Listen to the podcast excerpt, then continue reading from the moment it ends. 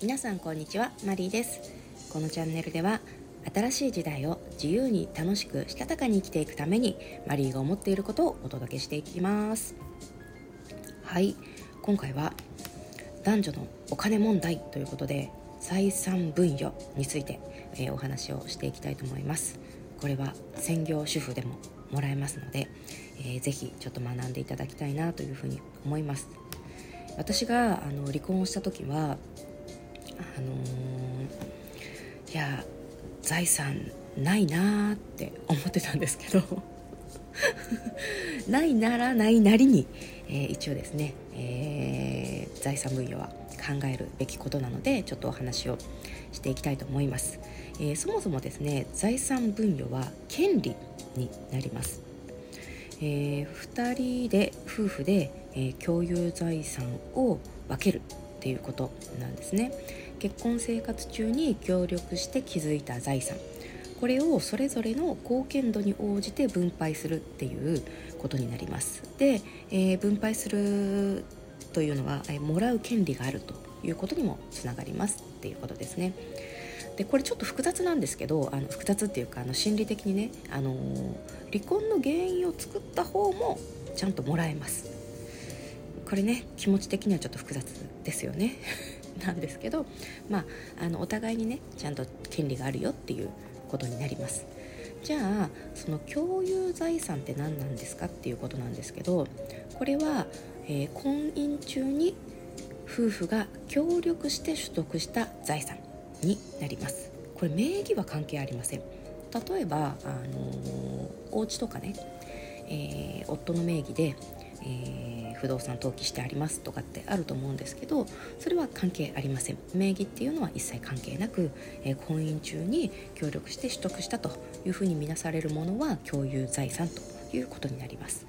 ただし、えー、婚姻中であったとしても別居してその後に取得したというものは対象外というふうに見なされる可能性が高いです。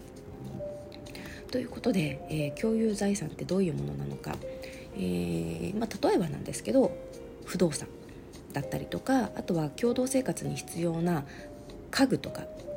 あの家財道具とかですね。そういったものも含まれますし預貯金とか有価証券とかっていうのも含まれます。車もそうですね。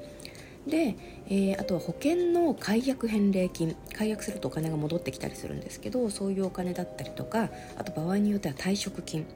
そういったものも共有財産として、えー、見なされます。じゃあ逆にですね対象にならないものは何なのか。これ対象にならないものは特有財産というふうに言われるんですけれども、えー、婚姻する前から片方が持っていたとされる財産ですね。あるいは婚姻中であったとしても夫婦の協力とは無関係に取得した財産というふうに定義づけられています、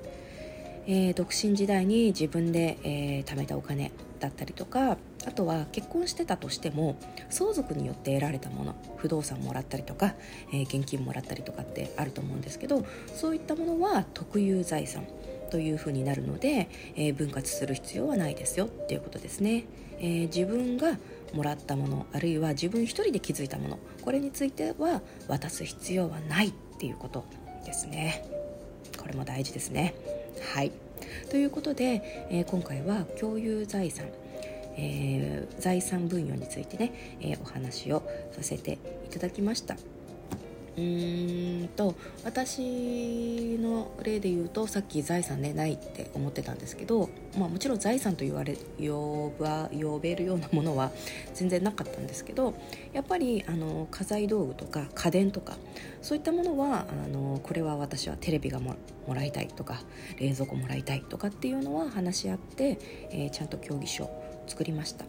えー、一応ね別々に生活するっていう風になると必要最低限何が自分のものとしてもらえるものなのか何を今度新しい生活に向けて、えー、準備しなくちゃいいいけないのかっていうものはね考えないといけないと思いますので、えー、そういう時のヒントにしていただければいいかなというふうに思います。ということで今回は以上になります。最後まで聞いていただいてありがとうございました。またね